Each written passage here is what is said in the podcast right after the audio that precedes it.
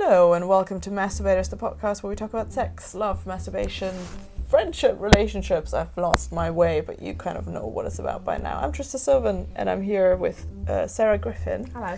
Hello. Um, and we're going to talk about gender and specifically identifying as genderqueer um, and how we got there and how we're dealing with it. How do we go on from here?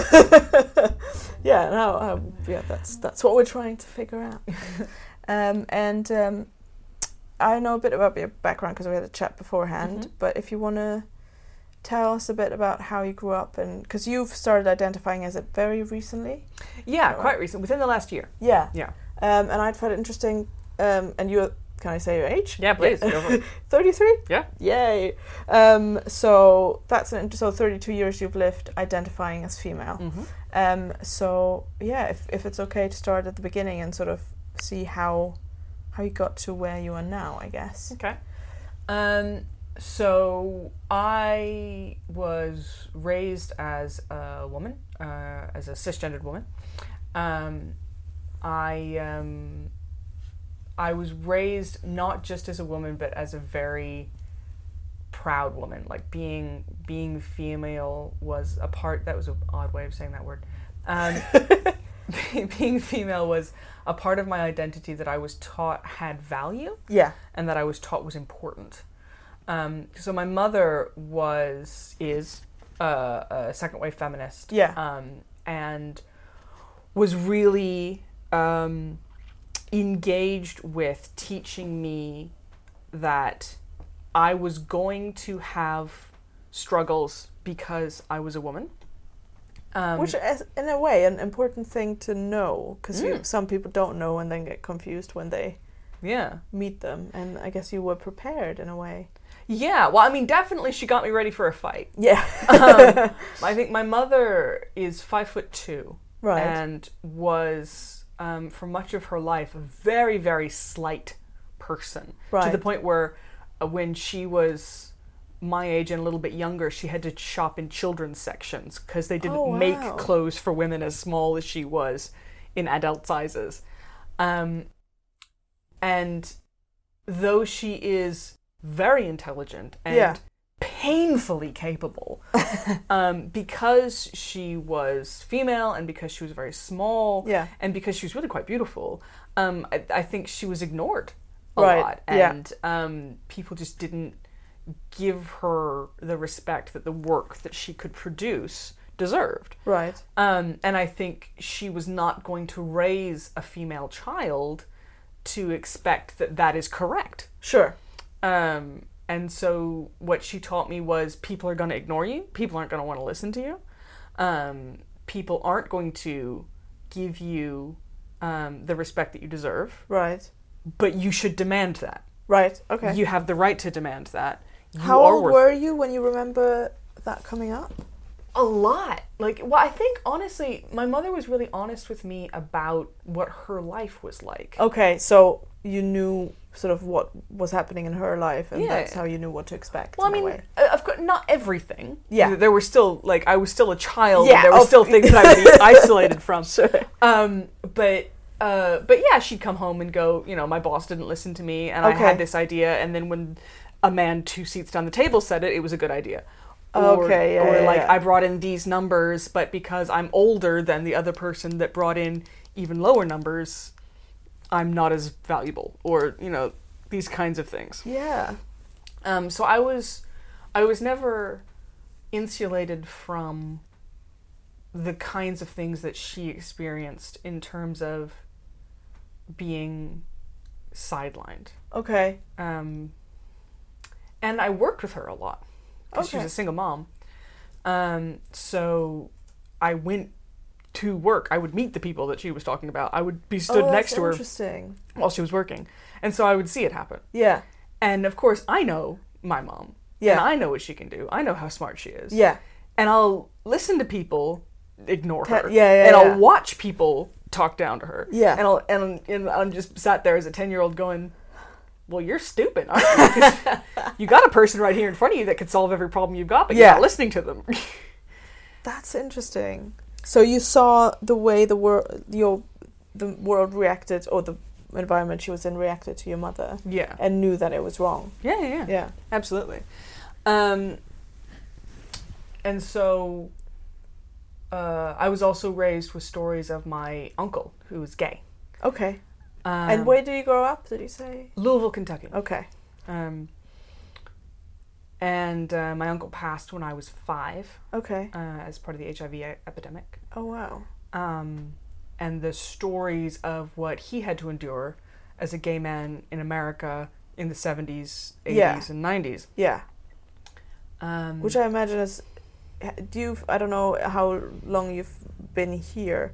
Um, About do you 12 think it's changed dramatically in the in the meantime, or is it Um, does I it mean, appear as if it has? from what he underwent, yes. Yeah.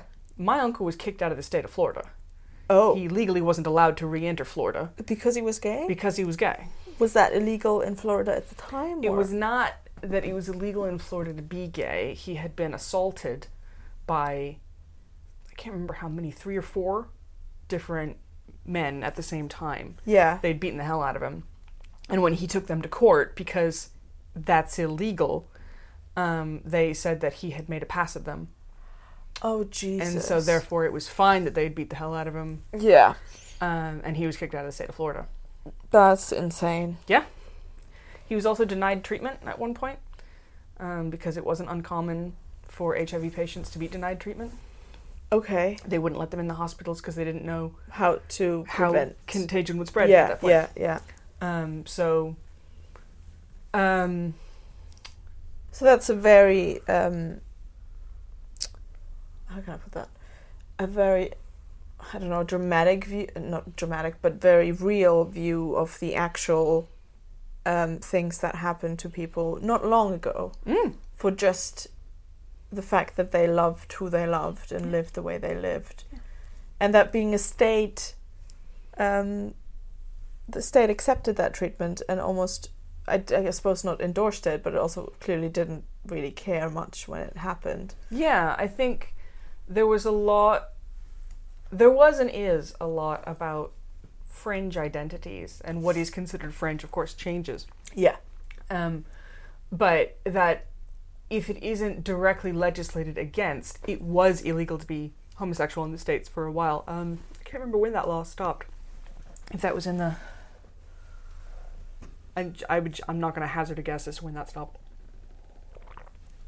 did it But- stop in all states at the same time? Uh, well, I, I don't, I don't know that it was illegal in all states at the same Oh, I time. see. Okay. uh, American law, you have state level laws and you have federal level laws. Yeah. Um, and I don't know that homosexuality was ever illegal at a federal level. Oh, I that in understand. multiple okay. states okay. it was at a state level. Yeah. Um, so it was a, a you you could be put to death for it. That's crazy. Um, yeah. American history. it's not always fun. Um, that was not within my uncle's lifetime. I don't Okay. Yeah. think. Yeah. Um, I mean, in a um, saying, I'm really surprised, but then it wasn't that long ago that it was illegal here, and Yeah. that it was really problematic where I come from in Germany. Mm. So I am surprised because you kind of don't go there, do you, when you live now, and then you Yeah. go, oh no, that was pretty.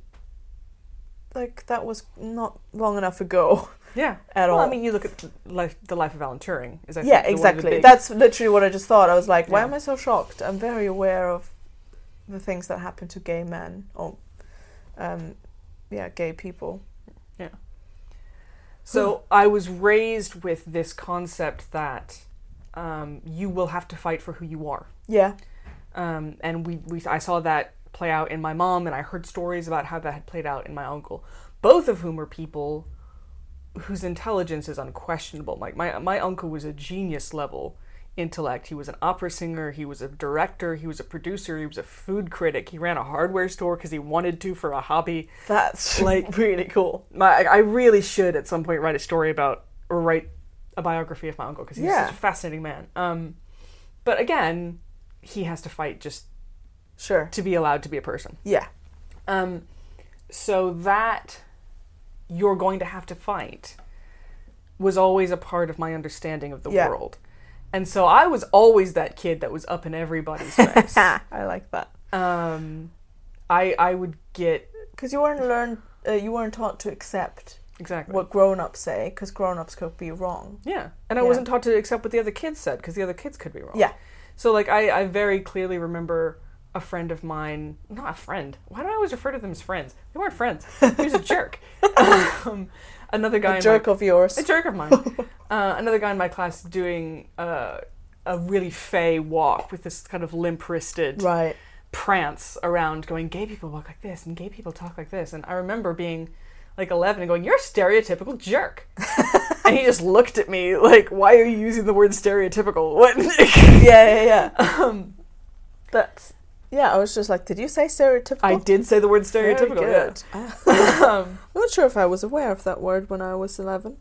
it, you know, it doesn't do you good in a fight, I gotta say. Yeah. It's not really, it Doesn't wasn't help. the zinger that I thought it was gonna be. Um, Because you had to explain it. exactly because it made him laugh at my word choice and that wasn't the effect i wanted Yeah. um but yeah i remember i remember having you know i grew up in the bible belt Right. Yeah. um, and i remember having talks about atheism when i was in elementary school so when i would have been Were you like, an ath- atheist, or did I you just bring was. it up? no no no i was a st- i was a staunch atheist um, from the ages of about 8 to 14 i want to say Okay.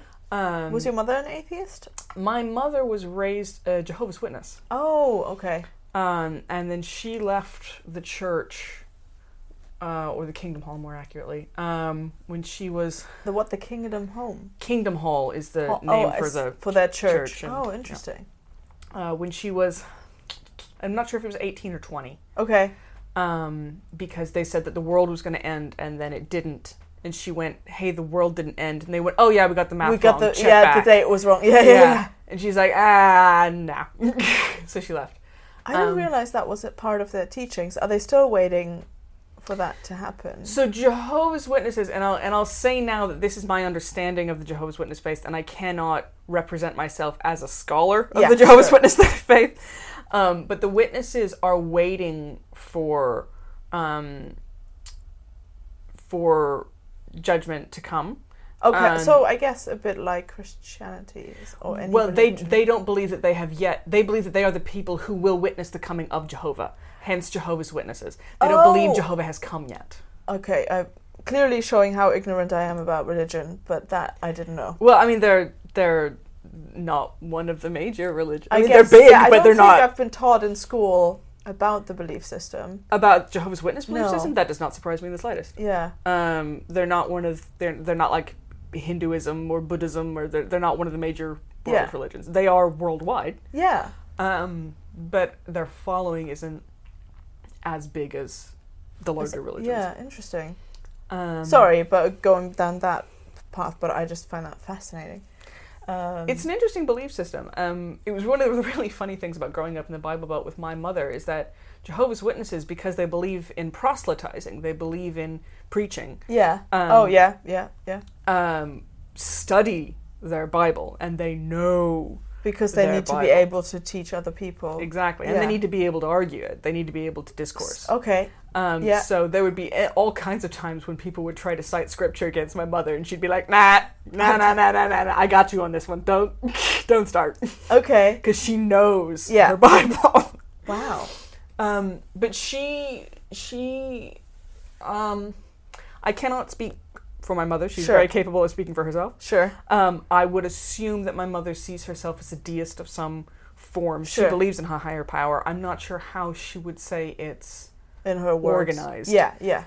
Um, But she wasn't against you being. Uh, so you decided for yourself that Yeah. you're an atheist yeah. at the age of eight. Um, I honestly can't tell you when I decided it. I, Okay. gen- I genuinely don't know. I just remember having the argument about atheism and why I believed in atheism when I was in Interesting. elementary school. Okay. I would now describe myself as an agnostic. Okay. Yeah. Um, which is something I came to later in life after um, basically studying a lot of philosophy. Um, okay. Sure. But um, So you argued with a Christian child, I Yeah. imagine. yeah. What? How did that go? Basically, um, everyone. like, most of my early school days with people being annoyed at me because I wouldn't shut up.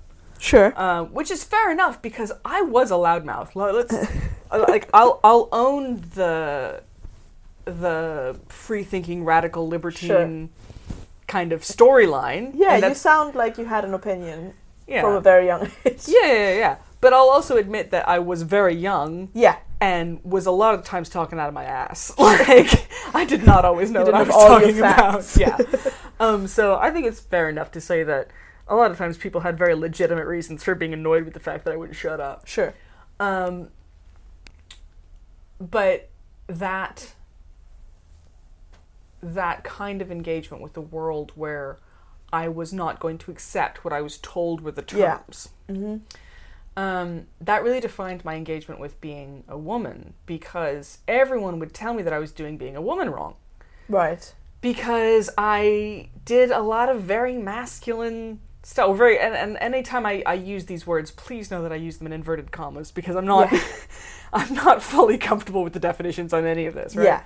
Um, but I did a lot of very masculine stuff. So like I wanted to go out for the wrestling team Yeah. um, at our high school. Was there a, a girls wrestling team, or No, there were was- the girls on the wrestling team? Uh, there were women within our district who Okay. competed. Um, I don't know of any. No, there weren't any women at our school. Okay. I would have been the only woman at our school. Okay. Um, the only reason I didn't was that my mother bribed me into not going on the wrestling team because she thought I would get hurt. But she's right, I would have. Everybody Right. gets hurt in the wrestling team. Okay. Um, uh, by taking me to fencing lessons. Interesting. Uh, That's an interesting swap. Um, well, I, I was I really loved sword and sorcery movies. Uh, I was oh, okay. I I had the biggest like half crush, half wanting to be Inigo Montoya, I feel like I should know who that is. the Princess Bride. Um, you killed my father. Prepare to die. Played by Mandy Patinkin. Fantastic role. Fantastic actor. Um, still have an absolute crush on Inigo Montoya. But I Um, find that a lot when I was growing up. I I never know if I had a crush or I wanted to be that person. And it was a lot of men, yeah. hmm and I just always went, oh, I, he's so no, but also I really want to be that, and like be allowed to be all Yeah. those things. Yeah, absolutely. I think one of the best pieces of advice I ever heard um, was somebody saying, "Young women become the things you wanted to date when you were younger." Interesting. Oh, interesting. And I, s- I sat back and I thought about it, like, who did I find really attractive in my Yeah. late teens and early twenties? And they were people who were like super engaged with their community, who were really supportive of their families and their friends, Yeah. who were physically, emotionally, and in terms of their character, strong. Um, You had a very good run there. did- like, I mean, what? Yeah, I, I, I think in terms of what I was looking for, I was good. I'm not sure I always found Oh, Okay. that, but that was definitely my, my, um, my bracket. yeah. Um, and and adventurous. I really liked adventurous, and so when I kind of identified that and went, I wonder if I could be those things. Yeah. you know, it gives you. It's a nice direction. to Yeah. go down Yeah. Yeah. Definitely. some positive roles. Um, but because I would engage with, I, I dressed in a very quote unquote masculine way. Yeah. Um, I didn't like dresses. Um, Was there a particular? Was it the comfort level of dresses, or was it what what you thought it, wearing a dress meant? yeah, it's what I thought wearing a dress meant. Yeah, I remember when I was in sixth grade, which means I would have been 11 years old. yeah, I was sat in a math class.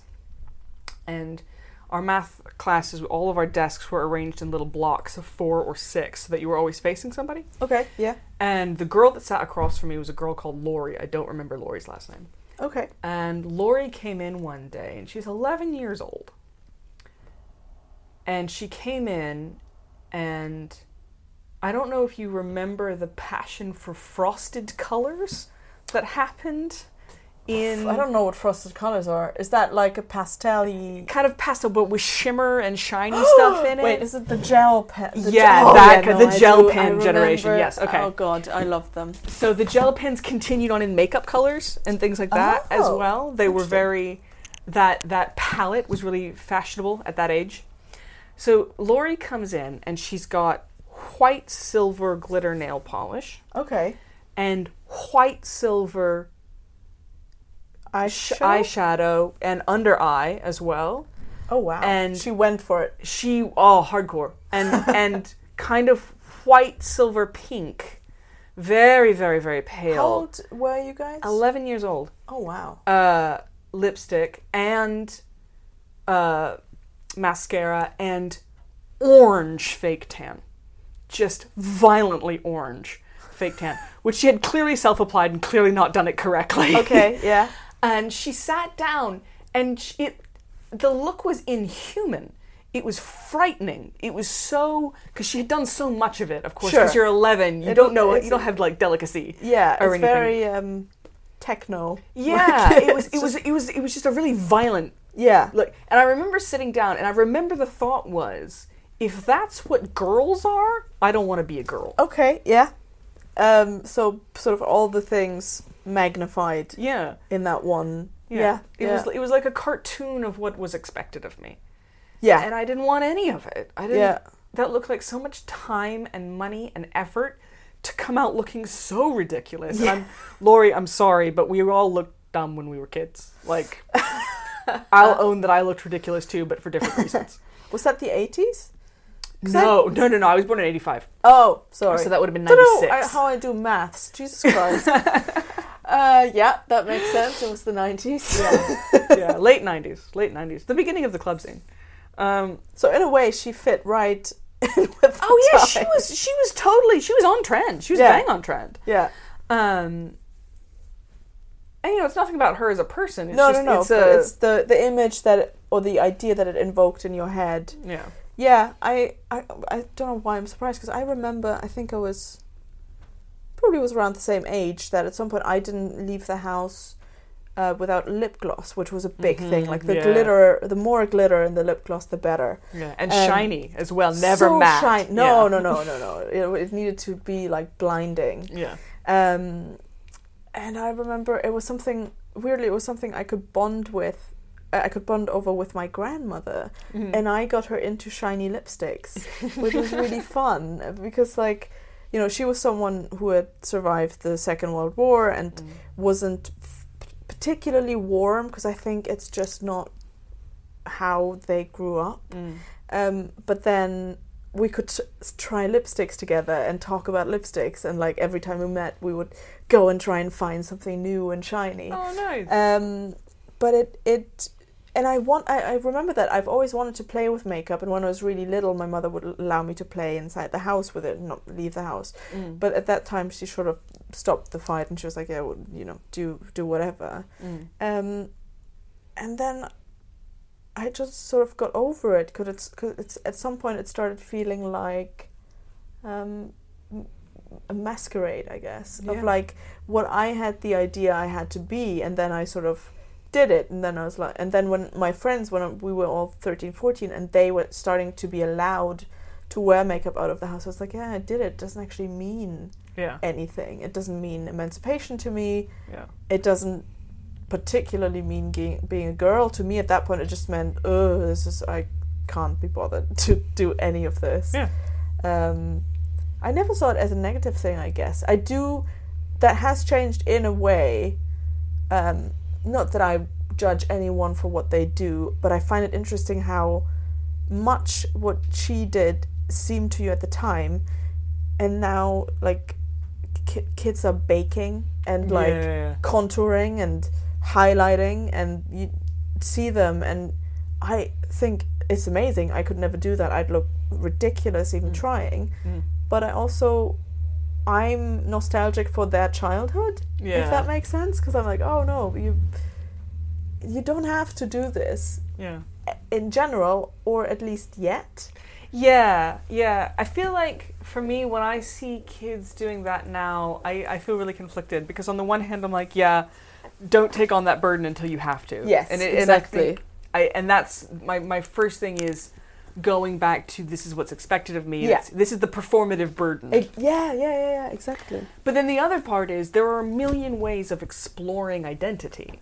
That's and true. If you're spending time going, how do I want to affect the way that I look? How do I control the way that I look? How do I engage with the way that I look? That is a way of exploring identity. That's very true, actually, um, and so and a very healthy part of growing up, I suppose. Yeah. Or life. yeah, and so if that's what makes you happy, run with it. Yeah. right. That's very true. I've never Um, seen it that way. I always, I think, I see it from the very, like, from my point of view, where I was like, oh, I wish I could just go back to not being expected, Yeah, anything being expected of you. But they probably, yeah, for them, it's an experiment of how they can meet expectations and if Yeah. they want to meet expectations. I think I remember I was given a book by a shrink of mine, and let nobody be surprised I had a shrink. I Um, have one, and they're the best. I know. Get help. Get Yes, yeah, therapy. yeah. If you have access to the resources, use them, please. Yeah. Um, um, uh, my shrink gave me a book called The Guide to Getting It On, which has become Um, a- Interesting. yeah, I want to read that. it's a great book. It's I, I 100% recommend this book to anyone and everyone um, because it's come out in many different editions and it's basically shrinks talking about sex. Um, Hmm.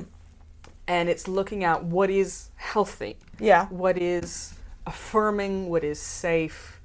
Um, how do you talk about consent? How do you talk about things like fetish or kink in Yeah. a safe way? How do you like That sounds very relevant as well. hugely, hugely, right? And it's been out, it's been in so many editions and it keeps getting updated, which is fantastic. But I remember one of the one of the cartoons in it because there are a lot of cartoons in it. That Um, sounds awesome. It was so cool. Um, and it's a woman in a lacy lingerie set with thigh highs and a, a suspender belt and Mhm. high heels, and another woman in a burqa. And the picture is who's really liberated. oh, that is very clever. Um, and I and I remember looking at it and going, I don't look like either one of these women. Yeah, yeah, Neither one of these looks like something that is interesting to me.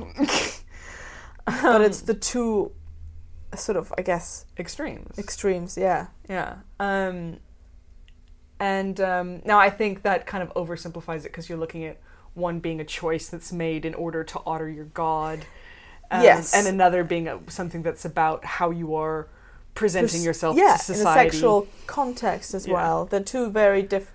It, it is a v- weird thing to equate. yeah, it's almost a false equivalence. Yeah, yeah. Um, and so I think there's there's more depth to that discussion than yeah. what the picture is yeah, presenting. Yeah, yeah, um, just I I have um, talked to enough uh, people in hijabs to know that there's a lot more going on there than covering up.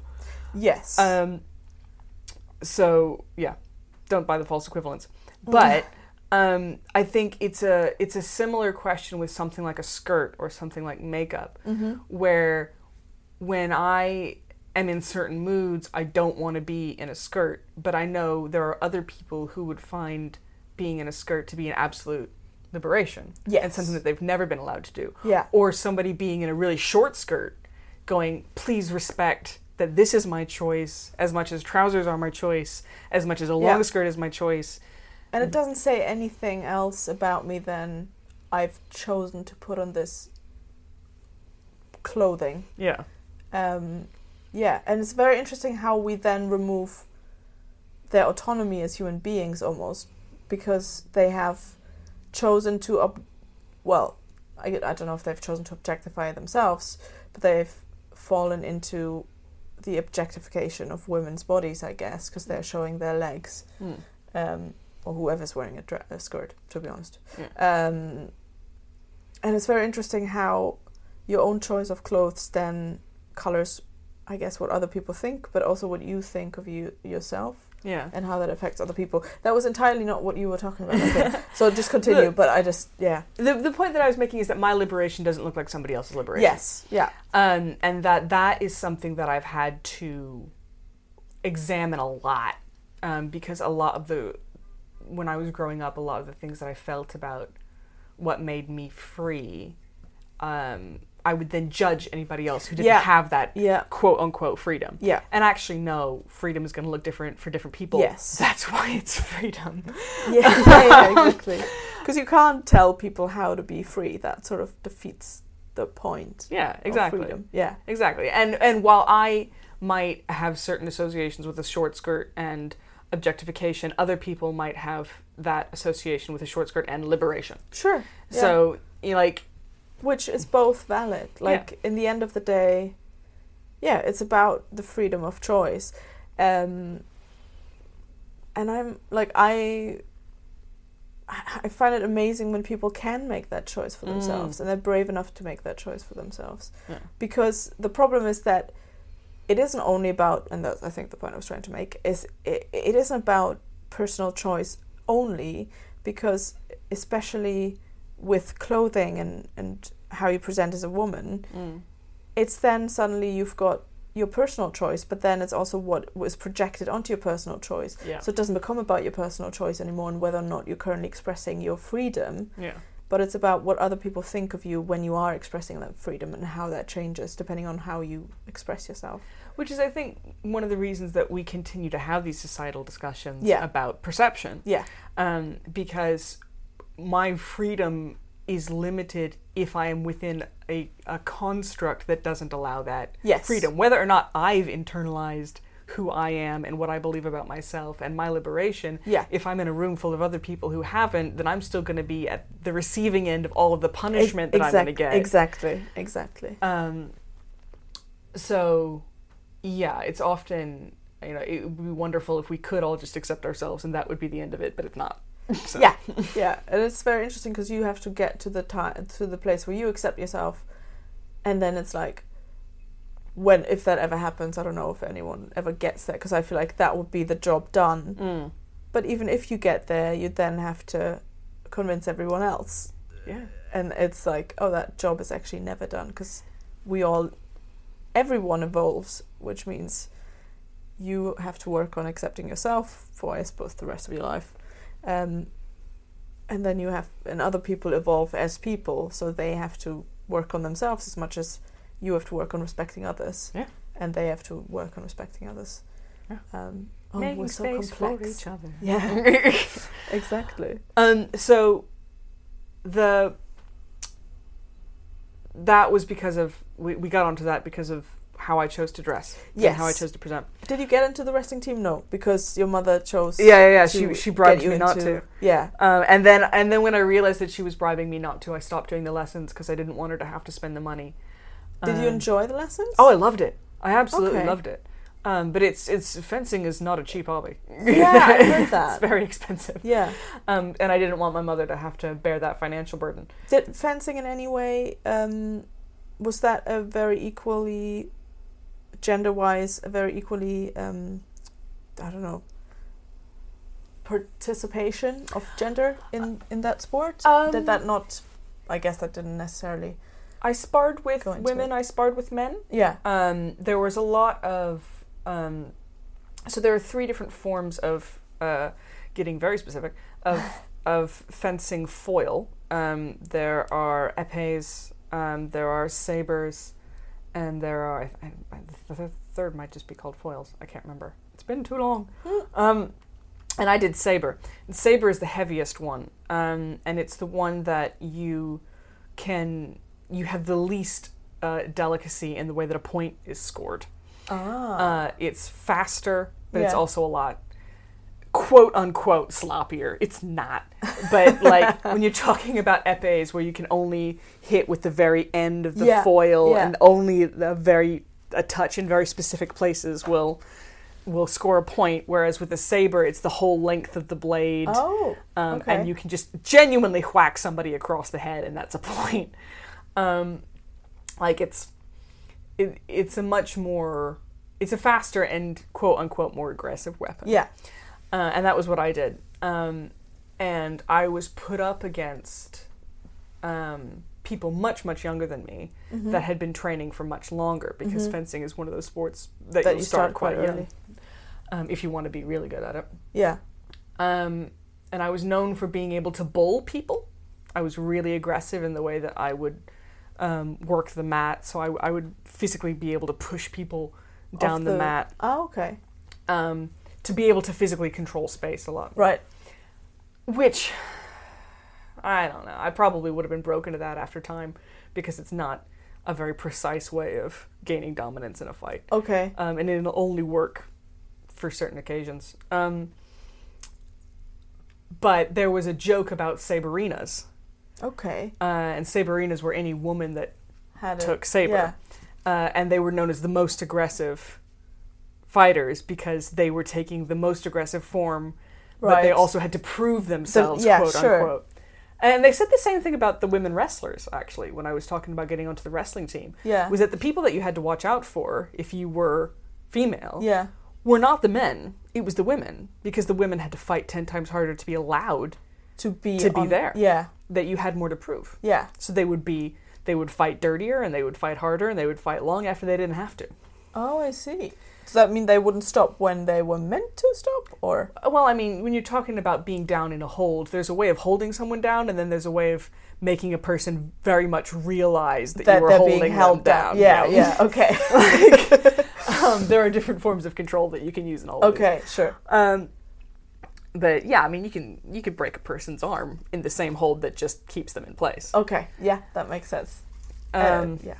so yeah it was really the same thing it wasn't that women weren't there is that there were different expectations of Yeah. women which is weird in terms of those expectations for women being higher But when you talk about that, I think um, I went to a talk, and now I awkwardly don't remember what it's called, um, about feminism. And there were feminists. There was one feminist, uh, one feminist, one female um, uh, professor, and um, she talked about being.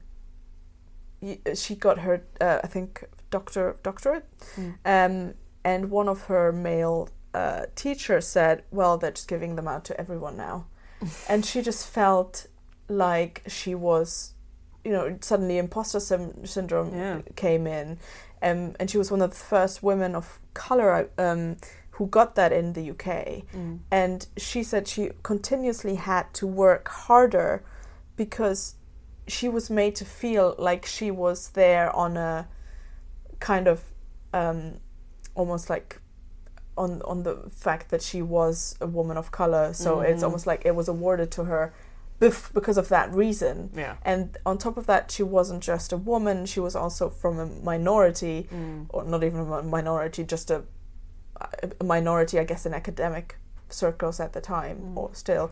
Um, and so she had to work twice as hard already Yeah. but then also had that added layer. Um, and there was another lady who, who uh, on that topic said she had studied law, um, and she was a teacher of law, and it was about retention of women um, and women of color in certain positions because we always talk about how you need to get equality and you need to get everyone in the same space which is true to the extent that i- when they are in the space, women have to work harder to be respected in the space, Mm. and therefore it's harder to retain them because you don't want to have to prove that you actually know what you're doing all the time yeah when men are just accepted as lawyers or, or accepted as, as professors of law yeah and it, you do, don't have to prove that you can do the thing you can do yeah um, and the women were continuously put down, and they always felt like you know they got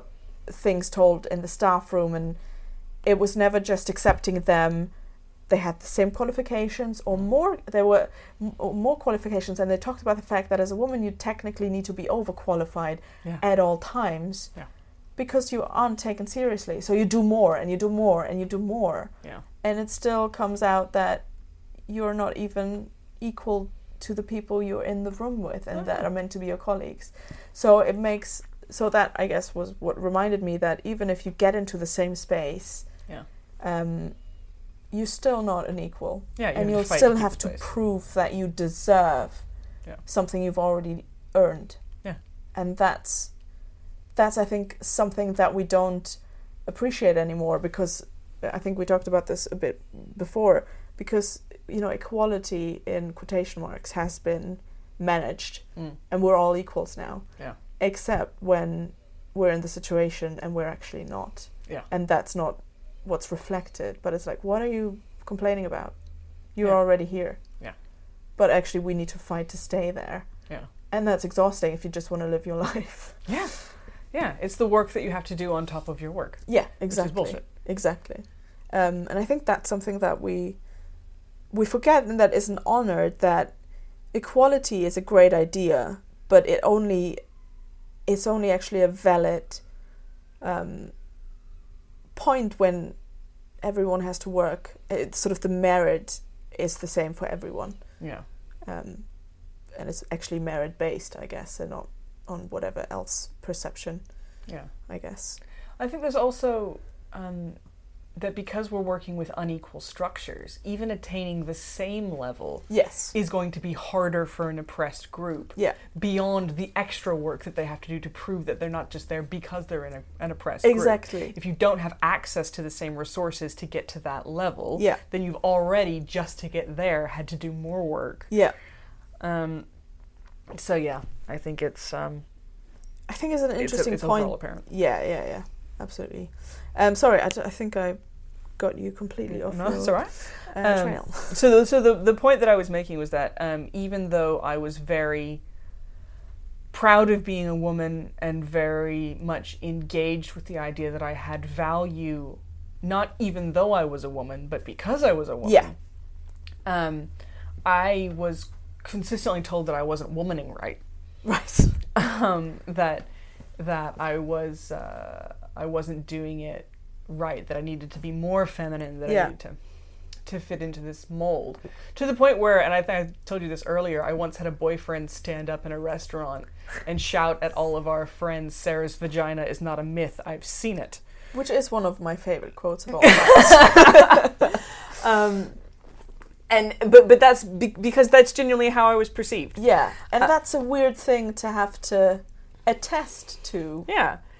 It's very interesting. Yeah, and and I think it's it's worth underlining um, that you don't have to have a vagina to be a woman. Ex- yeah, let's, yeah, absolutely. Let's make sure that that has been said. But I, I imagine in that it was a very. I, I imagine that it was a cis. I mean, we live in a cis heteron. I- cis I definitely was in a heteronormative, cis group. normative Yeah. world. So yeah, I guess that was Yeah. the point I was trying to make. Yeah, and and having having as a cisgendered woman having your gender being constantly questioned, even though you are told everywhere that your body defines you as this thing Yes. anyway. Yeah. And Um, then you're not doing the thing right that you're meant to be doing because your body dictates what you are. Yeah, it, it's, it's a weird catch 22 of you're a woman because you were born a woman and you're a woman, therefore you're a woman. Yeah. okay but you're not a woman because you're not doing woman things Yeah. well which one is it is it that i'm born a woman and i'm always a woman Exa- yeah. or is it that i have to do woman things to be a woman pick one because it And- can't be both Exactly. Yeah. yeah, yeah, yeah. um, but what, what everything told me was that I, I had to do both and that I wasn't doing one of them right. Um, and so I always felt like I had this fight about something that I didn't feel like was anything really to do about me. yeah. Um, so I was a carpenter for some time when I was at university, uh, and I started off in a place called the woodworking shop where we made. Um, Carpentry is working with wood. Is Yeah. that right? Yeah. Yeah, okay. it's wood Because for some reason I put it down with carpets in my head, which makes no sense. But it's wo wood shop, I Wood shopping. suppose. Yeah. Yeah. Okay. Yeah. Uh, so we made woodcraft, um, and uh, there's a, an item called a lathe, and a lathe is a spinning machine that allows you to form curves and um, circles and spheroid shapes Yeah. in wood. Okay. Um, and I don't know if this is still the policy there. I don't think so because of the story I'm about to tell you. But there was a policy that only men could work the lathe. Literally, women weren't allowed on the lathe. Okay. Uh, and it was that a health and safety thing, or I think that's how they tried to present it was that it wasn't safe for them. But what which part of it was? You know, what? is it that it spins? What do you? What the Get, do we get confused? Yeah, I don't. um, I think there was this idea that you had to be. It does require a little bit of strength, but it's a very little bit of Yeah. strength to control the tools. Okay. Um, but yeah, it- I, I, I never understood that rule. And then my friend Tracy, who worked in the shop with me, was the first woman to be allowed to work the lathe. Was there a specific reason? Did she fight for it? Yeah, basically, because Okay. she didn't shut up about it until they let her do it. she just didn't take no. Okay. Um, and then from wood shop, I became a scenic carpenter, um, and had a female student boss. So there was a boss in the shop, Right. and then there was a student boss in the shop, and then there Who were the was rest the, of the boss students. of the students, or was she? was was a student who was given Oh, I administrative see. Okay. capability over the other students. Um, so my boss was a guy named Jeff. Jeff was the best, one of the sweetest human beings ever to walk the earth, okay. um, and really uh, a, a wonderful teacher and somebody I'm really glad that I got to work with. Under him, our student boss was Dory Dorothea Yeah. Privanok, um, who, again, fantastic to work with. Uh, and Dory was one of these people who um, I went to Paris to study for a month with Dory, and the second day we were there, she twisted her ankle severely badly. We were only going to be there for a month, and so rather than let herself heal, she bought a pair of riding boots and strapped them really tight Oh and my walked for the rest of God. the month. That's Dory Privanok. Wow. That's incredible. Yeah. So I would have just cried a bit and gone home. Nope. nope. She drank a lot of Pernod um, and found a favorite bar. Okay. And um, struck up a conversation with the bartender about Virginia Woolf and found a lifelong friend. Oh Dory my. was, yeah, she's great. So these were the women that I was with, Yes. right? These these really ass kicking women Yeah. who are just every day going, nope, nope. The world is what I make of it. It's mine Yeah. Yeah. Yeah. yeah. and so this is this is the story that I start to develop about womanhood is that woman is a box that includes so much more Sure. than people are telling me it includes. Yeah. And so I'm like it's not that I'm a bad woman, it's that your definition of woman is bad. Yes. Yeah. So then as I get older I start thinking, all right, so what's a woman then? Yeah. And by this point, I'm aware that gender is a social construct. Um, I'm aware that um, there are multiple gender identities. Yeah. Um, I'm When aware. did you find that out, or do you remember finding that out? I think that's that's something that became more apparent to me in in London when I got so within the last ten years, I'd say. Mm-hmm. um because i had always known of female masculinity uh so in the kind of um gertrude stein or like or like dory or like tracy just Right. very yeah. Yeah. Yeah. very powerful forthright capable women who still considered themselves women but were showing me a lot of things that Masculine are quote tr- unquote yeah, masculine Yeah. Yeah. like who could ride horses and who could fix pipes Yes. and lift a lot of weight and- Yeah. and I was aware of uh, femininity in men. I was aware of foppishness. You know, I had I had read uh, F. Scott Fitzgerald, Yes, and I, I yeah. knew about Oscar Wilde, and you know, Yeah. so and and of- and completely accept that and qu- a quote unquote effeminate man is still a man, and a quote unquote masculine woman is still a woman. Yeah. fine. Yeah. Um, and then I became aware of trans identities Yeah. um, and went, So a woman is a woman because she has claimed the place of women socially. Right. She says, I am a woman, and therefore we treat her as a woman. A Yeah. man is a man because he claims the place of man Yeah. socially. Yeah. Um, and I accepted that. Um, and then I went, but, but then what do those words mean? Yeah. Not as a way of invalidating a trans identity. Yes. I wholeheartedly believe that trans identities are valid Yeah. and that we need to support trans people. Yeah. Um, but as a way of questioning cis identities Yes. and going, what does it mean? Yeah. If it's not your body, and it's not, Yeah. um, and it's more than wearing dresses and taking care of babies and making pies Yeah. because I don't make good pies and I'm not having kids. Yeah. what does this word mean? And genuinely, it came down to I didn't have a good definition for the word. Yeah. And I still don't have a good definition for the word. Yeah. Yeah. I have no idea how I would. I, wonder what the Oxford Dictionary says about it. I don't know. And to be honest, I don't care. Yeah, Um, the Oxford Dis- Dictionary would have been written by people who were very much male and no. who were very much invested in, in the current social structure, and I'm Yeah. not. Yeah, Um, that's a good point. so but as as somebody who studied philosophy i'm interested in um, in the philosophy of language i'm interested in definitions being a thing which cast a net broad enough to hold all the things that are that thing Right. but small enough to exclude Be all pers- the things that aren't that Yeah. thing and i don't know how to cast that net with the word woman Or man, I suppose. Or for that matter. Yeah.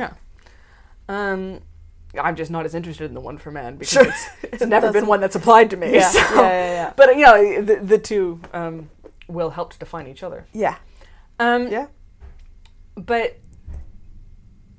so that that is a question that i sat with for a long time and asked a couple of people and was a part of a couple of projects that explored um, and i remember asking a friend what the word meant and she told me that that was something that i would have to spend the rest of my life finding out and i thought why Yeah. why do I have to spend the rest of my life finding out what this thing other people call me means? If they can't tell you what it means, like Yeah. that's the thing. If you call someone something, you should have an idea of what the definition of that word is. Yeah. I didn't pick that word. Yeah. I didn't choose it. And and I don't I don't want to uphold it if I don't know what it is. So why is this now my problem? Yeah. Um so then I got hired to do a job. Okay. And the job I got hired to do was to be a female member of an all male cast. Mm-hmm. We were going to be doing um, Midsummer Night's Dream and The Merchant of Venice Mm-hmm. uh, with an all male company, as far as anybody in the public knew. Was there a specific reason why the public was unaware of the fact that you were quote unquote a woman? Was there a specific reason why they uh, had a woman in a all male group? Was that What I was told was that that was to explore how Shakespeare talks about gender, okay? uh, which is the uh, stated purpose of having the all male company at all. Is to Okay. explore what were the Shakespearean concepts of gender that were being explored um, in the original text's interpretation. Interesting. um, which to me was a fascinating question um, because I'm all about questioning what are gender Yeah, yeah, constructs. yeah. So I went across and I presented to the public as Patrick Griffin. Uh-huh. Okay. I took my uncle's name, Patrick, um, and I grew my leg hair and I wore cut off shorts. Um, and I, I had my short haircut and I wore a lot of flannel. um, it really helps having a, a mild Southern American accent. Because oh really? well, because it, it presents as more masculine. Oh. oh Um, yeah. Okay. Because it's a little bit. There's something about in some of the the work that I've done exploring questions of gender. There's something weirdly, um, like class oriented about gender, Yeah. whereas upper class things are seen as more effeminate. That's actually very true. Working class things are seen as more like masculine, the the drinking of the tea, isn't it? When you- Yeah. yeah. and That's and the very precision of the interesting. language, Yeah. and, and the precision of body posture and things like that. yeah. Um, so having a mildly working class American accent made Actually me helped present you. as more male, yeah. Interesting. um, which was fun because it meant that I didn't have to code up. I could just talk the way I talk, uh, which is nice. Did you change anything about your voice? Uh, I didn't allow myself upper register. Okay, Pretty that's much. it. Yeah. Pretty much. Um, I played a very young. When I was on stage, I played Francis Flute and Portia. Yeah. Okay. Francis Flute, of course, is very young, Yeah. and the whole point is that he has a, a quite high voice. Yeah. So that was all right. Yeah. And then Portia, because she was coming across as a kind of drag MC character, Yeah. I could have a quite gravelly voice and be quite playful Ah, I with see. that Yeah, because aspect that's of the it. other thing. Then you, the dimensions are you're playing a man Mm. who's playing a woman Mm. playing a man. Mm, at one point, Jesus Christ. and at one point, at one point, I'm a I'm a quote unquote woman playing a man playing a man playing a woman, because Oh, Francis Root yeah. plays Thisbe yeah. at the end of, and so that's why those two characters were cha- were chosen because they were both characters that presented had- as both genders Yeah. within the piece themselves, Very interesting. um, which was a lot of fun. Yeah. Uh, so I was in an, an all male quote unquote cast of 13. Um, so I was with 12 guys Yeah.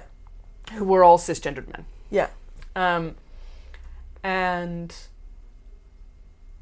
it was the most liberating experience for me because these 12 men wholly accepted me as somebody who was a part of their I, th- working group, but that's not a strong enough word for a cast. Um, I always find casts very much like families. yeah, exactly. Yeah. Well, there's there's a New Zealand term which is whanau, and um, it's a, a Maori term, and it means family, but it doesn't mean nuclear family. It doesn't mean mother, father, Right, children. yeah. It's a broader construct. Okay. Um, your biological whanau will include cousins and aunts and uncles, Right. um, but it will also include like close friends of the family or, Yeah. and in a in a slang in an accepted usage or idiomatic sense um, in new zealand whānau often means the, all the people that i work closely with Right. and the people that i create with Yeah. and- so yeah i was accepted as part of the whānau Yeah. um, and they because it was my job to be patrick Yeah. whenever I was working, and sometimes when I was not working, um, if I was going to be seen by the By other- public with with other people Yeah. in the cast, Yeah. I still had to present as Patrick. Um, so I was never expected to be female, Yeah. but because they knew that I wasn't Patrick, I also wasn't required to be male, Sure. um, which meant that I was allowed to get on with my work, Yeah. be the person that I am, Yeah. And as long as I was supporting everybody else and being available for everybody else and performing my duties, then I was an accepted and valued member of the company. Yeah. And that was enough. Yeah. And it was the most comfortable, liberating, happy place I've ever been because it was so freaking queer. it was so queer because it just, the questions didn't matter. Yes. Yeah. Um, and, I- and that doesn't mean that it was always easy. Of course, you know, you're working with within people's preconceptions of gender, and of, of course, you're working with people who have expectations that they don't even know that they have. Yeah. And and there's always going to be interpersonal stuff, but on a structural level, on an, o- on an overall company level, it Yeah. was really comfortable. Yeah. I was in changing rooms with. I was offered my own changing room if I wanted it. Yeah. And I went, I don't care. And they went, Oh, good. That makes it so much easier for us Right, that you 'cause- don't care. Yeah. Yeah. Yeah. And then was butt ass naked with a lot of people. Yeah. Nobody freaking cared. That does and it sound was nice. great. Yeah. Um, because we were all just getting on with our jobs, you know? We were just doing what Yes. we do. What you'd expect would happen in the world when you're somewhere to do your job. Yeah. But it doesn't. That's not usually how it works. No. That no. sounds very freeing because you yeah because you're always playing within stereotypes of what's expected of you. Um, yeah, not being expected to perform femaleness was absolutely liberating. That sounds very li- and that's yeah that's sort of the ideal world that I imagine. Yeah. As though you're just allowed to be and no one's like yeah but you should, and then they can't explain why you should, Yeah. but you're just supposed to. Yeah, they they they I, I they did offer me things that they would offer to a woman occasionally. So like again, I was offered the space Right, to yep. change alone if I wanted to. I was also specifically offered a changing room with one of the gay members of the company.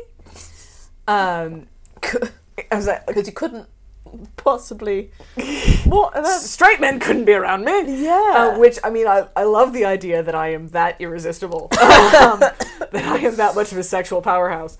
Um, but, But it is also that sad thing of wa- was there a reason why the gay man was included in that offer? uh, basically, because he had his own room because he had a lot of costume, Oh, and so the idea okay. was that oh, there must be room for you because it's just him in here. But and actually, then you wouldn't feel uncomfortable. yeah, and he under wouldn't be the- alone, and Yeah. I wouldn't be alone. And, Fair enough. um, but the thing was, there was so much costume, there wasn't there actually was room actually for me space in for you. there, so I had to go in with the straight guys anyway. um, but they were fine. They were professionals. I was a professional. It was great. Yeah. Um, and I, ca- I think once somebody offered to carry something for me, and I went, I got it. And they went, okay. Yeah. Okay. So it wasn't that I was never offered these things, it was that my choice was always respected when I gave it. Yeah. Um, which Although I is- quite like ha- having stuff carried around for me. I That's- don't. uh, really? I pick up heavy things as a hobby. I'm a weightlifter. Oh yeah, I have a back problem, so Yeah, that's I'm the there's the opposite. difference. I'm like, I don't care if you do it because I'm a woman. I just don't want to carry that. thing, thank you. yeah, I mean everyone's gonna and have a then you different response. sometimes do play. That's the only thing where I hate myself. Well, not I hate myself.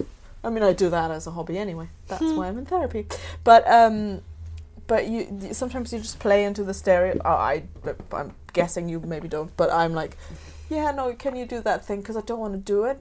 But it's almost like you can manipulate the thing that constrains you into working for you. Oh yeah. And so when that happens, I'm like, yeah, no, you do that heavy lifting, you strong, strong man. Oh, there there are so many times when that is an option available to you. You're right. It's not something that I indulge in very often because Yeah. it makes me angry.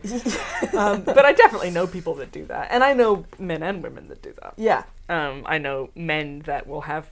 Uh, people carry things for them because they have developed a persona as somebody who is incapable when actually they are fiercely capable people. they, they just don't let people know that. um, so, yeah, everybody has the things that they play into. Yeah.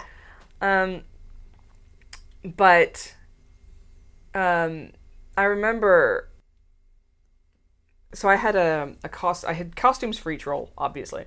My costume for Francis Flute involved wearing uh, a rig and a packer. Um, Mm-hmm. Okay. And so, for anybody that doesn't know those terms, that is a pair of underwear or a pair of undergarments specifically designed to hold a false penis. Yeah. And a false penis. Yeah, because I would imagine a false penis just falls out of normal underwear. yeah you have to you have to essentially build a gusset into it Ah. um, and uh, a false penis in this respect is different from a strap on because it's designed to emulate a flaccid penis Rather than. rather than to and be a- used in sexual intercourse Yeah.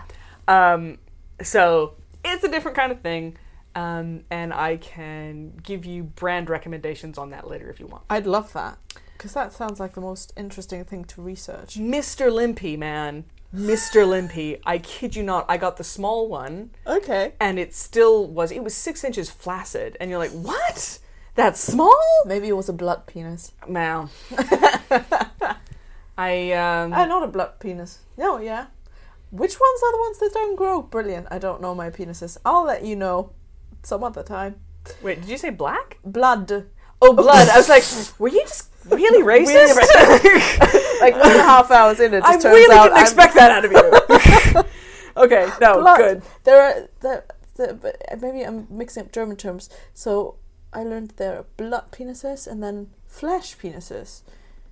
And the, uh, and what I meant to say was flesh penis because a blood penis would be a penis that's smaller in quotation marks when it's Mhm. limp, limp, placid, Mhm. and then grows grows through the blood flow during the erection. oh. And then a flesh penis would be one that presents in its size Mhm. and then doesn't grow particularly when it is okay erect. so the american terms for these are a grower not a shower Yeah, yeah. There you go. And I'm guessing that because I'm translating German th- terms, so I Mhm. don't know if they're actually existing terms. That's all right. but uh, sorry, glad we got that sorted. Cool. Mr. Limpy. Mr. Limpy is the brand that I would have used. Um, and my binder was a G2B, uh, which was really solid.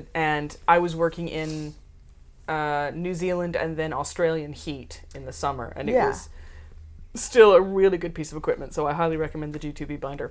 Um, but this is the thing my company hadn't really done any research in any of this themselves. So I had to come to the costume mistress and go, this is what a binder is, this is how it works, this is the brand I want you to buy for Yeah. me, this is my size. Because Yeah. they didn't know. How do you figure out what size you need in a binder? Is that GTB's website's really good about that. It, uh, it takes its uh, measurements off of your shoulder girth at the back, so shoulder to shoulder, oh and then your underarm to underarm circumference of your Right. torso, um, and then your underbust cir- circumference, and then your overbust so circumference. it's very precise yeah, yeah, yeah. in what it Um, needs to do. Yeah, because Or- everyone's going to be a little different. And Yeah. for a binder, it really needs to fit properly. Like, you don't want to skimp on a binder because that could be really damaging and really painful. Yeah, uh, because yeah, I can imagine that that if you, yeah, Yeah, so the first binder that I got, I actually had to adapt. Because the first binder that I got was a, a medical appliance uh, Okay. for men who had undergone surgery on their back or chest and had to be held in place. oh, I understand. Yeah, and it was painfully tight. I have photographs, not on this phone, on my old phone, uh, of it cutting into my body when I would wear it because it, it was made of this really stiff, unforgiving material.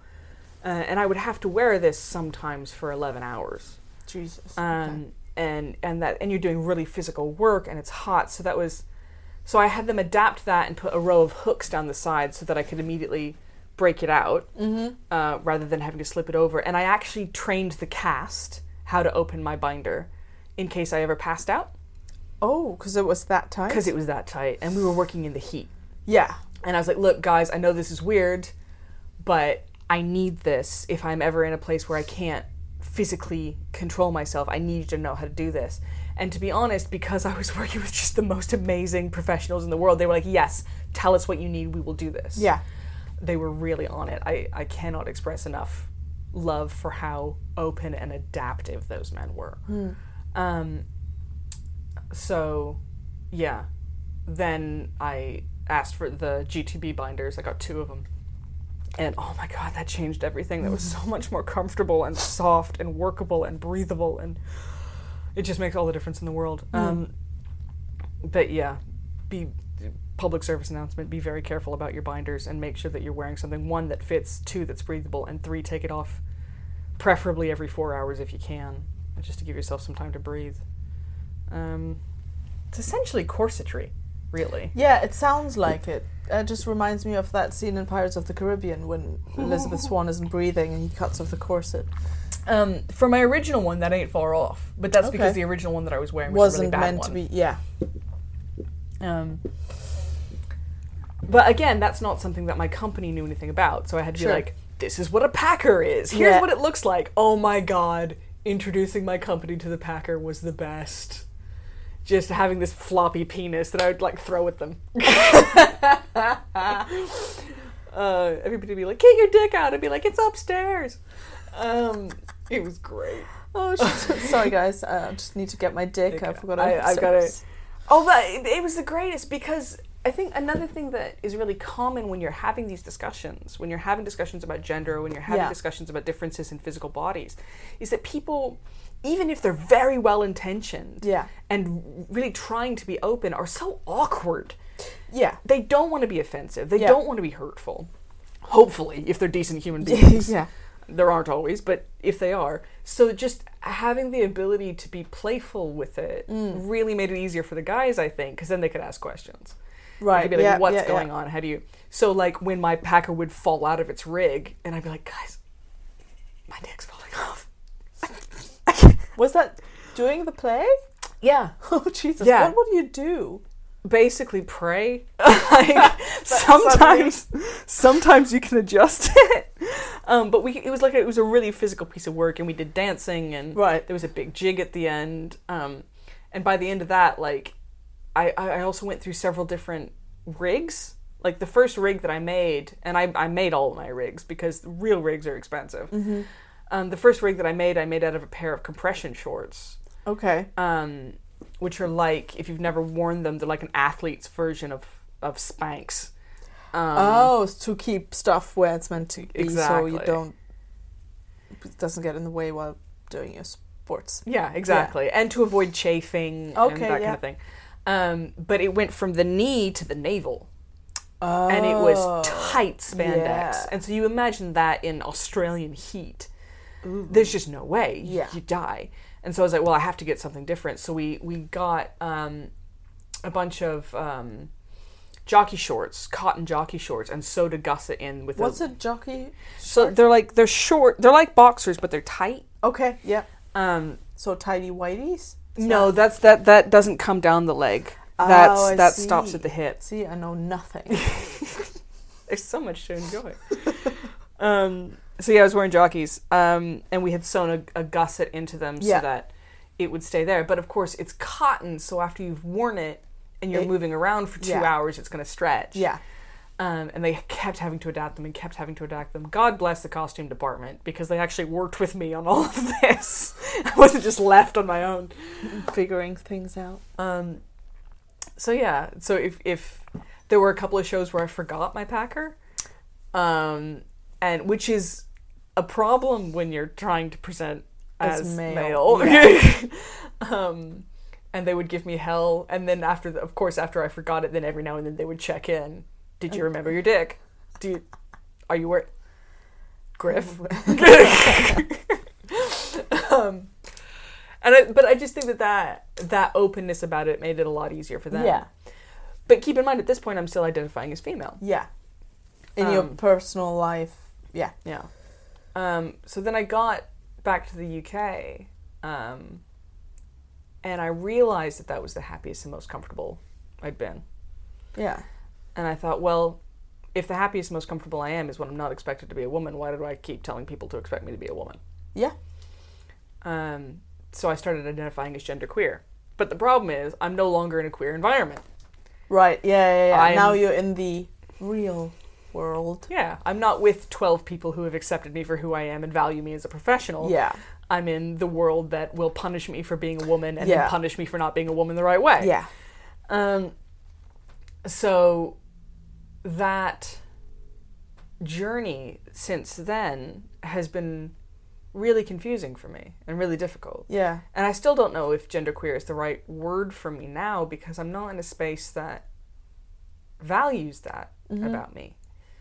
Um, I will misgender myself Yeah. all the time. By accident or just out of ease? Um, well, I don't ask people to refer to me by neutral pronouns. I Right. don't use they and them. Um, I find it actually quite um, alienating to be referred to as they and them. Okay. Um, I find it quite comfortable. I don't know why. I never liked she. I Yeah. misgender myself as well just because I'm not interested in explaining to random people yeah. why, what, uh, and like how and that it's a thing. Yeah. But I quite like it. Maybe because it is alienating and I like being sort of kept out of the thing that I don't like, if that Mm. makes sense. I Yeah. don't know. But I mean, I think again, my liberation isn't going to look like your liberation. Yeah, exactly. And that's the th- that's the other thing when I'm like, but even if I pres- uh, if I ask if I don't ask people and they call me she, that doesn't make that doesn't take anything away from how I identify m- to myself. Yeah. and that's just it's just a pronoun. Yeah. And I think I think we talked about it before. There isn't a specific way to be queer, Yeah. whatever shade of queer or kind of queer you are Mm. um, you should be allowed to set your own para- parameters Mhm. of, of queerness and whether that means using them and they or whether that means i'm guessing using she and her hmm um, should be everyone's own personal choice Yeah. and like you're not less queer Yeah. because you're doing something that isn't seen as i don't know the default of what i guess you're expected to do Yeah. It's it's really weird I think for me using gendered words about myself because I learned my roles in a gendered way. yeah I learned to be a daughter. I didn't learn to be a child. okay I learned to be um, uh, a sister, not a sibling. was that because your mother was so specific about the roles of women or I think it's because I, I grew up in a gendered society. okay Um, so I think I these are the because I, I use these words about myself for 32 years. Sure. It's hard to just stop. And Yeah. I know my husband and I have been talking a lot about gender. Um, he is so wonderfully supportive, um, and he's so adaptable with all these questions that I've Yeah. been asking, which is nice. But one of the the, the things that we uh, talked about is, do you still want me to call you a wife? Mm-hmm. And like sometimes yes and sometimes no. Yeah. so like the words that we'll use will change. Yeah. Um and I actually like that in terms of the playfulness of it. I Yeah. think he's he's called me his husband before. Yeah. He's called me his fish before. Um And I like, and all of it when I when he does these things, what I hear is person that I love and for whom I am trying. Yes. Yeah. Mhm. Um, and so that attempt and that question and that engagement means more to me than the word does. yes. Um, Because it's an understanding of who you are fully, or trying to understand who you're fully, rather than yeah. yeah. It's engaging with where I am Yeah. right now. Um, and that's so empathetic. Yeah. And that's, um, or empathic. I'm never sure which one of those words is right. Um, and, and it's, it's just, you know, it's putting in the effort, which is Mhm. really what you want out of a partner, right? Yeah. Yeah. Um, so, yeah. But I don't have answers for all of those questions yet because all this is very new. And I think that this is the part of being genderqueer that is where I'm sitting right now is it doesn't give me answers. It Mhm. doesn't give me finality. Yeah. It gives me a different set of questions. That's very true. I remember. Um, I don't remember how old I was, but probably. I don't know, five or six years ago. I never. Um, when I was growing up, I don't feel. Interesting enough, although I grew up in a gendered world, I feel like I wasn't aware that it was gendered until I was um, confronted with other people's idea of what I should be because of my gender Mm. um, because I feel like I was never told that I'm a daughter for some like I was never told that I'm a sister. Mm. Um, those words were used, but they didn't have they didn't hold any to me intricate meaning other than I am a child of someone. Mm-hmm. Um, and and my dad would teach me how to fix things, but he'd play Barbie with me. So Mm-hmm. d- he didn't have a, a role that was specifically male. Yeah, he liked bikes, motorbikes, but he always wanted me to get in, into like uh, to share his enthusiasm about these things. So Mhm. he'd let me ride with him, or he'd let me drive the car, and like there was nothing he, I wasn't encouraged to do because I was a girl. Mm-hmm. Um, and my best friend from when I was three or four was a boy, and he taught me how to ride a bike. And he like, you know, if he, if he'd be, I don't know, if we'd fight, we'd we'd play fight, and like there was never, I was never told by anyone not to get my clothes dirty or not to dress a certain way or whatever it was. It was never a thing of. Um, I'm a girl, therefore this is the thing I can't do. And I remember I was wearing like a sleeveless shirt at some point that I could sort of pull together in the middle. Mhm. That basically my boobs were free, which I didn't uh, think about. And I remember doing that, and I was probably ten or twelve or something. Mm. And someone went, "Well, you want, might want to stop doing that." And I just went, "Oh, I guess I have breasts now that I can't show other people." Like, Yeah. So I have to be, and it wasn't about that, but it was about the being careful about not presenting something that is apparently meant to be hidden Yeah. um, because the boys around me were never asked to hide their bodies in Yeah. that way, uh, and that's when you suddenly notice that you are being othered Mm. by other people Yeah. rather than taking. At least for me, that was the experience.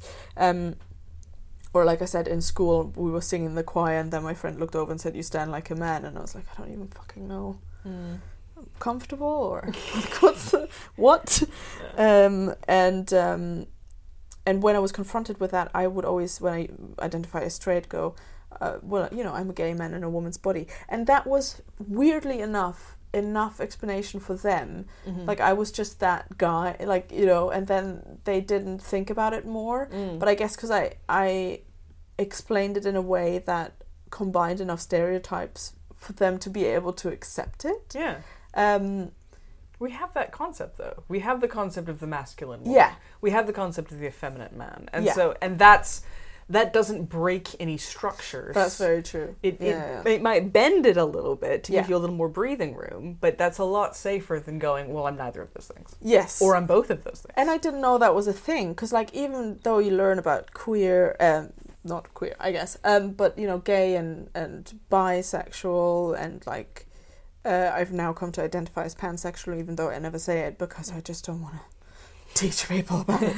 um, and uh, you know, trans, the the middle or the I guess gender queer parts were never explored. I was never explained they exist. Mm-hmm. and so I didn't. I knew that I was a woman, and that was the word for me. But I went, that's not. I don't get it. Like, b- but I feel more male.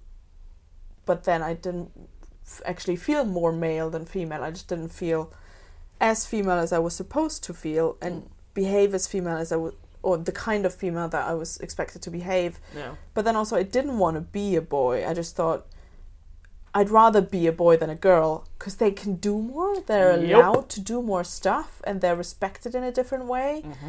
And like, um, I remember telling a, a male friend of mine is to treat me like a guy, and if I'm being annoying, then just punch me. I don't need you to treat me like a woman. It's like Yeah. somehow the punching was a sign of respect because I meant that meant I was one of the guys, and, that a was physical equal. Yes, exactly. Um, and so I found that really important. And then I, I saw a TED talk by, I think it was a TED talk by Io Tillett. I hope that is their name.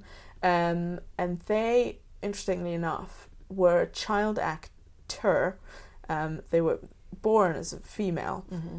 but they were a very, I guess, boyish looking kid and they were quite successful and acted and their agent didn't know they were a girl Um, Oh, wow. and and so professionally that's how they and i think also privately that's how they identified until nature betrayed them by certain parts growing certain ways and suddenly that didn't work Mm. and they didn't know how to identify and how to i guess maneuver that until they found out about being gender non-binary or gender queer um, and that's when i through s- telling of that story and sort of alluding to the fact that gender is a construct and it never constricted them until it did because other people then constrict you to that construct Yeah. um, yeah, that's when I found out about being genderqueer, and suddenly, or I think they call it non-binary, and suddenly I had a word that explained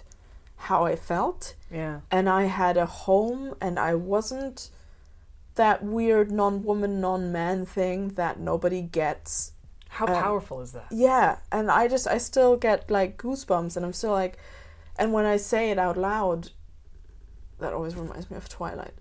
um, say it out loud, non-binary. Um, um, uh, but it's just I'm home and I'm whole and I exist and I have a right to exist, Yeah. and existing the way I exist isn't weird and out of the norm because the norm is just those identifiable op- like boxes that were offered Yeah. and we're not offered a third box or a fourth box or other boxes or no box um, and i found it very interesting when sometimes you hear about um, things about being non-binary or trans you know should be taught in school and then people comment you shouldn't put ideas in their heads suddenly like and it's like yeah no what like suddenly everyone's gonna be trans because they're where that's it's an option that's not how this works But this is this is the big thing that people don't understand about queer history and about trans history more specifically is there's this idea that all of a sudden people are trans. People have always Yes. freaking been trans. exactly Uh, it's just that you haven't given them a word, yeah which makes it really difficult to navigate the world. Which is why Exactly. you have so many stories of people who ran off to join the military because all of a sudden they could be the man that they always wanted to be Yeah. and they would be valued for their input yeah or people who completely re- retreated from society because they wanted to be the woman that they really were, and this was Yes. the only way that they could be allowed to be themselves. yeah Um, I think the the fact that there are so many um, non male or female genders in um, indigenous societies yes it's just this this huge indicator that there is this thing that has always been a Yeah. part of humanity that you know it's not that people are becoming this it's just that we're acknowledging that people have always been this and we're giving them the language to express it um, yeah Yeah. exactly and that's the thing where you're like it just it doesn't it- and that's why it's so important that these things are taught because you're clearly misunderstanding the concept yeah if you think that you put the idea in someone's brain, but rather than doing that, you're actually giving someone the tools to express and identify themselves, Yeah. to live a full life without, you know, having to feel out of place Yeah. or like they're not the things they're meant to be, but there is an alternative to Yeah. what else you can be. well i think there's this idea that for so long people were limited to the idea of being male or female and only that and therefore that's what those things were and if people fit into those boxes then that's enough but actually the violence that it takes to be forced to fit into that Yeah. box when that's not who you are is so destructive Yeah. is so damaging um, i think people think that because you could get a trans kid to go oh i am whatever the cisgender is that i'm supposed to be Yeah. means that that's correct for them rather than acknowledging what that kid has been forced to go through Yeah. in order to say that so that you'll stop Yeah. hurting them Yeah. um, it is uh, be- you know I I grew up knowing kids that had been put through um, um, conversion therapy and you know a, a young um, lesbian or bisexual I'm not sure how she identifies now Yeah.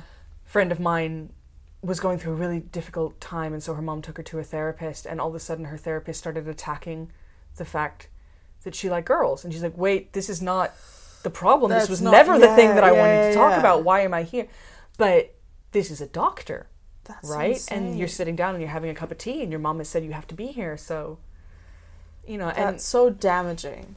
Yeah. The person that you're meant to trust. and yeah Uh, Um, so I think this idea that well, we never heard about this when I was a kid. It's because there was, there was and is. Let's be clear, this still happens. Um, of violence being ter- perpetrated against these people that you are complicit in. Yeah. Um, if you need this to continue. Exactly. To, and also why? Just because that's the thing of like, what are we taking away from you? That's the that's what I would like to know. Why is it so? Why is change so terrifying that you violently need to keep it from happening? Um, when everyone just wants to live, like no one wants anything from you. Yeah. Just shut up and go. Just don't. Just be you, and then they're them Yeah. and then we're all good. Yeah. But somehow that's not an option, and that's what strikes me, and that's why it's so nice to live in a bubble like London. Yeah. Um, but it's also so terrified when you're reminded that that is a bubble, and the world is actually very different for a lot of people.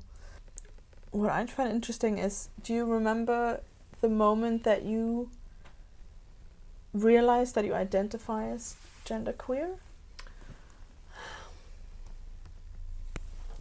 No. Mm, No.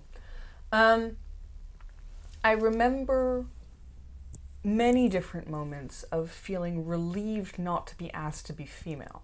Mm-hmm. Um, so I was walking down the street wearing cut off cargo shorts and a t shirt and a flannel shirt over the top of that and Doc Martens. Mm-hmm. And um, I could feel the wind in my leg hair. Which is just, guys, if you've never felt it, do it. Like, it's. It's the most bizarre feeling if you've never felt it, and it's wonderful. Um, and uh, I don't know if I've ever felt that, even though I've had black hair. I it's feel like that's something to do this summer. Interesting. maybe, maybe but it really was like I remember the first time I felt it, going, "Holy God, what was that?" Yeah. Because it's it was an entirely and and I got like I I think it's it's really easy to underestimate how big new physical sensations can be when you're in your thirties. You're Right. like, I know what my body Yeah, does yeah, by yeah. now. And so Yeah. my body doing something new is a big freaking deal. yeah, yeah, yeah. Um, but yeah, so I remember I remember walking down the street and feeling so happy that I could wear clothes that made me comfortable, Yeah. that I could have my body be a way that I didn't have to analyze or present Yeah. um, and that I could not apologize for my body in terms of the amount of space that I took up, Mm-hmm. um, in terms of where I looked, who I made eye contact with, Mm-hmm. that I could get rid of the idea that I was under threat, Yes. that I needed to protect myself. Yeah. Um, and that I had to apologize for myself. Yeah. and I realized that all of these were about being female. That Yeah. all of these were about presenting as a woman. Yeah. because I could still do all of the things that I valued about myself as an individual Yeah. if I was presenting as a man. I could still be friendly. Mm-hmm. Yeah. I could still make conversation. Yeah. I could still be helpful and supportive. Yeah. I could still listen. I could still be empathetic. Yeah. Um, I could still be hardworking. Um, now, while some of these are things that you expect more from women, Mm-hmm. like empathy, listening, those are things that are often more associated with women. Yeah. They're not things that are impossible for men to do, No. and they're things that are wholly valued when men do them. Well, I feel like some of them are discouraged in a weird way. I mean, it They're not depends on- taught. They're definitely not Yeah. taught. Or they're not taught as wild, widely. I know empathetic men. I yeah, know yeah, men sure. that I'm not. listen. Yeah, yeah, yeah. but yeah, but it's not a standard masculine value. yeah, yeah, Yeah. That might be more. I guess listening is never discouraged. Um, but but it, you know, I think the way that I was seen by people who didn't know that they were talking to what they would have perceived to be a cisgendered woman Yeah, um, was that I was just a nice young boy, yeah, very young, yeah, very young. Um, Yeah. I think everyone was shocked to hear me talk about my time in the industry. You know, I've I've been acting since I was ten, um, which meant that at that point I had been acting for twenty two years. Mm. Mm-hmm. Um, and so I would talk about my time in the industry, and I would get this huge side eye, and you'd be like, "Yeah, like how long have you been around, you baby?" Yeah, yeah. Because as as a man, I do I present very very young. yeah, yeah. Um, I mean, even Which as is a- also interesting, isn't it? How that changes immediately. That's very interesting. But I think that also meant that people would kind of make a leeway point between what I would perceive as the way f- women are treated and what I would perceive as the way men are treated because of my youth. Yeah. A lot of the ways that I would be treated as a woman, I was still treated as. So it was okay for people to come up and talk to me Ah, Yeah, because I was young. yeah, Um, and so a lot of the kind of um, access that people assumed they would have to me as Was a woman, still- yeah. I would still have as a young person. That's very interesting. Um, so it wasn't that big a, a clash. I did. It still, it still did, and it still does jazz me every time somebody calls me a man. Yeah, Every time somebody calls me mate. Every time somebody says sir. Um, every time somebody calls me boss. Like I just, there's just a little bit of me that goes, Yeah. you respected me for no reason. But that's the thing, isn't it? That that's what we're like. That very hap- rarely happens, and it's mostly at like metal concerts. Someone's like, "Sorry, are you a dude or a girl?" I'm like, "Eh, "Whatever," but I'm glad you thought I might be a dude. and it's like that thing of like, "Ooh, you saw me as a person. This is so yeah, yeah. You immediately gave me agency. cool." Yeah, yeah, exactly. like I have a right to things, and I'm allowed to say stuff.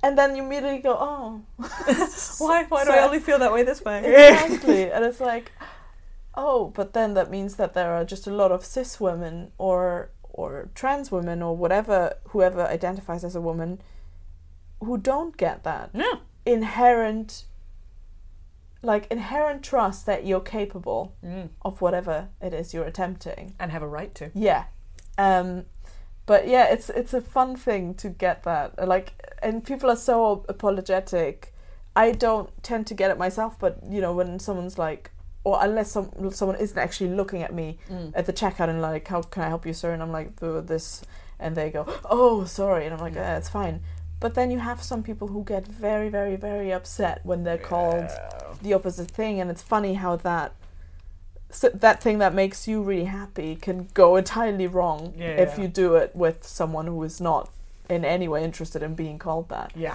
exactly. Um, but yeah, I have the- the same. I'm like, ah, I'm allowed to do stuff. I'm allowed to be loud. It's just But it also kind of makes me feel like a spy. yeah, Like, yeah, like, I've yeah, got you one get over the on treat- everybody. Yeah, yeah, exactly. You get to look behind the facade. Yeah. Um, but that's why I like these kinds of open conversations, and that's why I like that the world. I guess we're trying to force the world to be more accepting and more open, um, and that's what I like about feminism as well. Because um, instead of, I think people misconstrue feminism about being about women wanting, and that again also goes back to something someone said at that feminist thing. I'll post about it in the notes because I don't remember what it's called. uh, it was at City Lit, and um, about misconstruing feminism as women wanting the same thing men have. Yeah. which isn't true Mm. because what we want is equality for everyone and not someone who has you know uh, the patriarchy is a problematic system so Mm. if we just elevate women to be part of a p- problematic system that doesn't help anyone Yeah. and that doesn't get rid of any of the issues Exactly. um, and why I think we need to start just to stop expecting th- people to be a certain way because of how they present, Mm. um, to allow them to be whatever way they want to be, no matter how they present, Yeah. um, and and I think f- you know when we I think these strange, danger, problematic boundaries can be um, erased if you just allow women to be strong and independent and capable Mm. and men to be vulnerable and uh, you know needing of, of care and um, uh, yeah and just and just expressing that and being emotional Yeah. maybe I think as long as you add in as as well as everything else they are. yes yeah yeah yeah That women are allowed to be strong as much as they are allowed to be empathetic. Exa- that they're yeah. allowed to listen as much as they speak.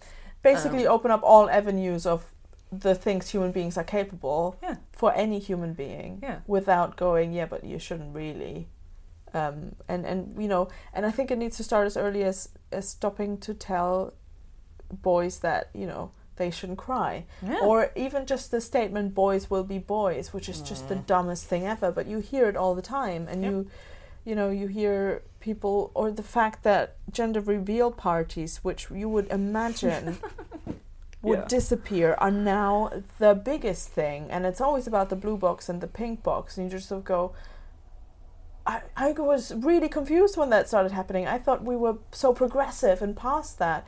But it's the biggest deal to do these weird things where you just need to define someone's life and what you expect of them before they've ever come out of the womb to have a look around and go, I don't know what I want. yeah. And I'm like, I don't, like, how can you reveal a gender of someone who hasn't even had the time to consider their Yeah. gender? It's just the weirdest fucking thing.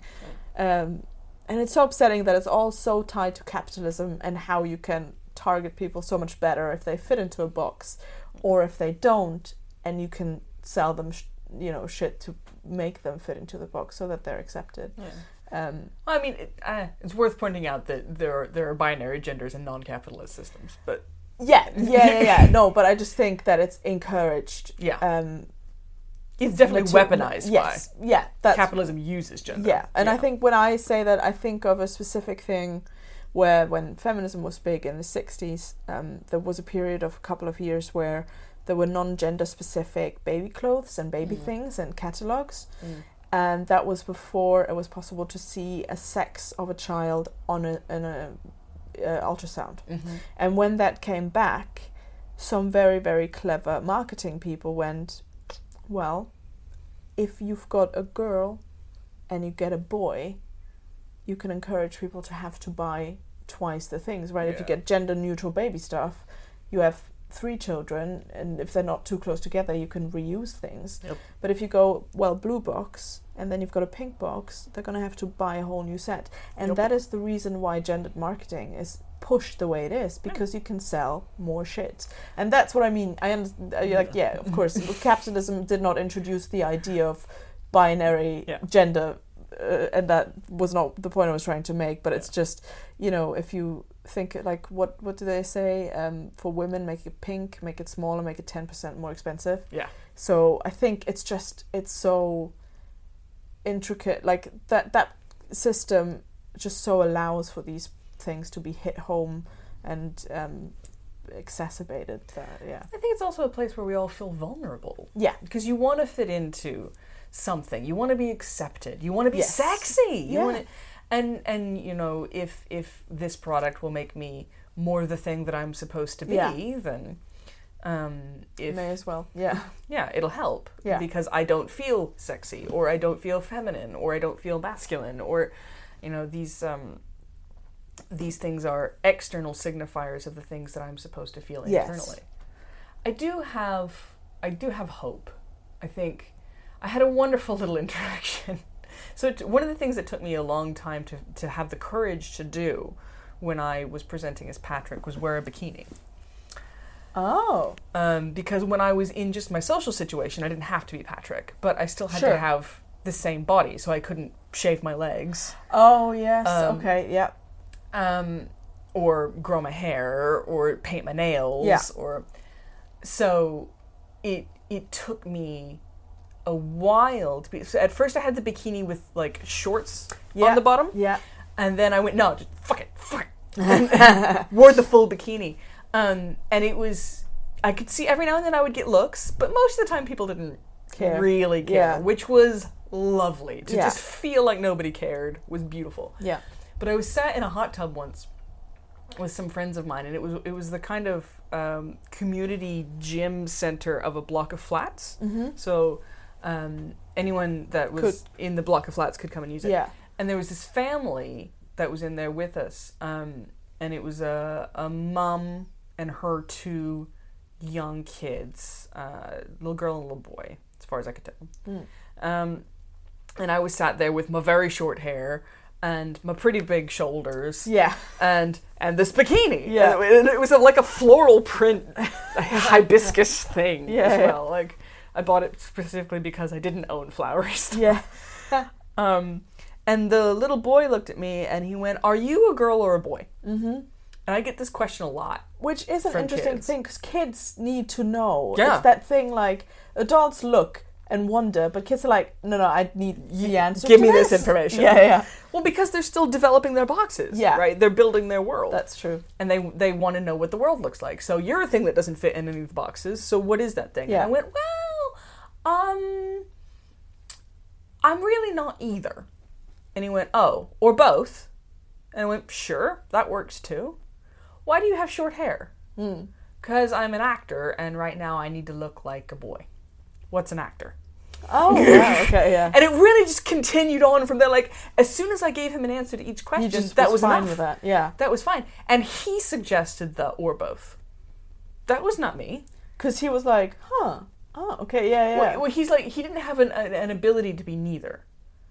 oh, I see what you're saying. So yeah. so he made a new category out of what he already had, That's a good point, yeah. which is fair enough actually. But he Fine. found a category and he just went with it, I Yeah. guess, yeah. yeah. And I think we are seeing a younger generation being brought up to be more caring. And like, I think the problem is that social media perpetuates, and I think that's actually been proven, the negative. Like, the Mhm. negative always gets more hits and interactions, and that's why people print it because that's what the point is nowadays of news. Unfortunately, it's getting that interaction. Yeah. Um, but I think in the real world, I, th- I think there are positive things happening. They're not all happening at the same time in the same place at the same pace. Mm. Um, but I think the fact that all these things are coming to light, even that in itself, is such a big step that we now have.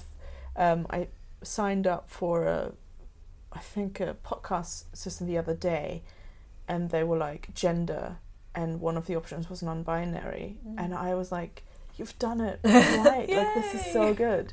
And like I get, I still, um, and I hope that they introduce that at GP practices because, funnily enough.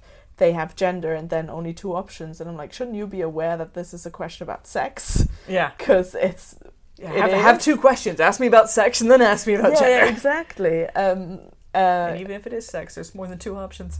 that's also very true. Yeah. And they just and I'm like, you're the medical professionals, you should know this. But it's just all these little things where in Facebook I could put my gender as non-binary, Mm-hmm. and then Facebook, I think, doesn't ask what your pronouns are. It Mhm. just presumes that you want they and them. Mhm. So when I update my profile picture, it's like they updated the profile picture. But it makes me really happy that Mm. little thing of like, oh yeah, no, I exist, and so other people understand I exist, and they don't Yeah. need to do anything, but I can tick my little box and not feel like I'm.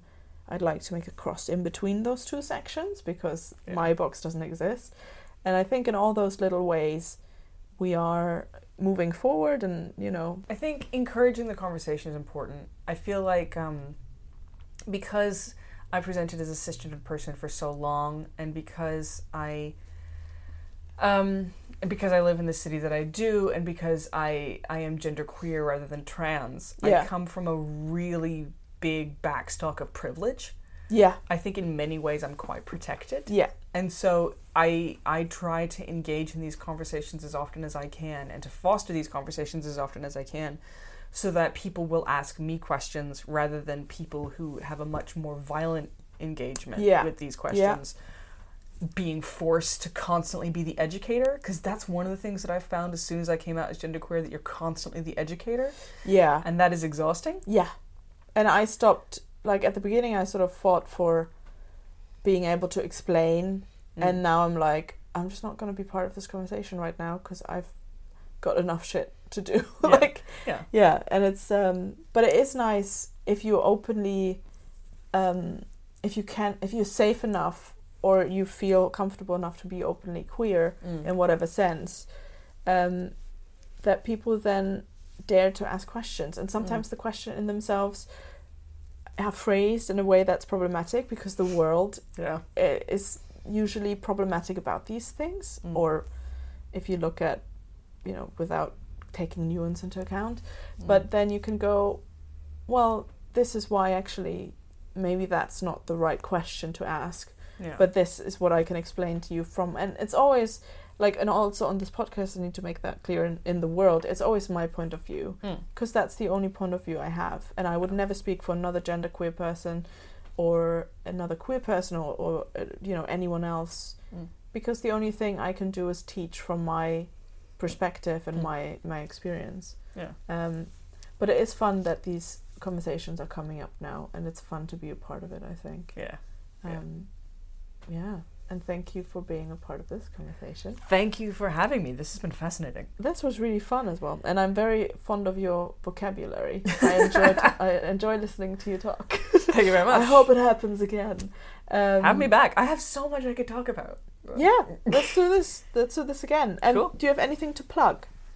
Um, I have gen. ugh, I have lots of things to plug, but they always happen for a short period of time because it's, it's a lot of gigs Sure. and stuff. Um, so you can find me on Twitter. Yeah. At the Sarah Griffin. The The Sarah, there are so many Sarah Yeah, Griffins. Let's not even be coy about this, but I am the Sarah Griffin. So find me on there.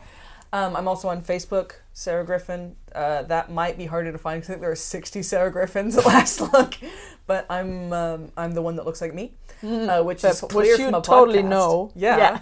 guys, You now know what you're folks, looking for. queers, you should know what I look like. Yeah.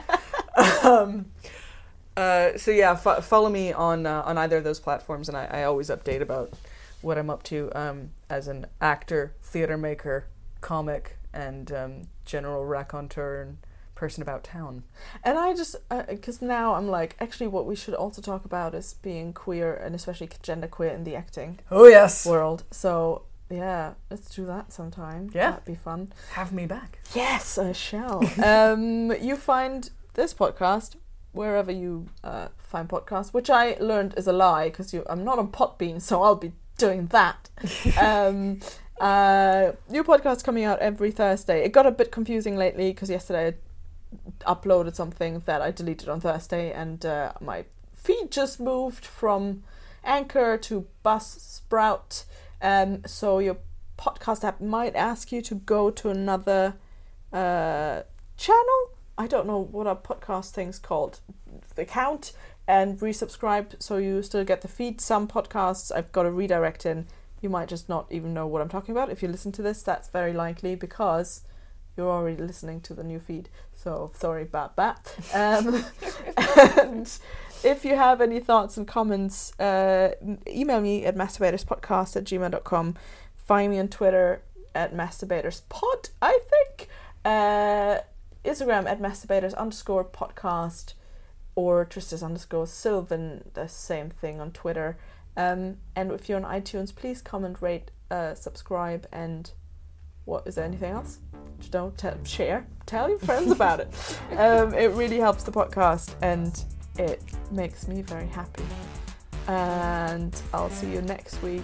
Thank you very much. Goodbye. Bye.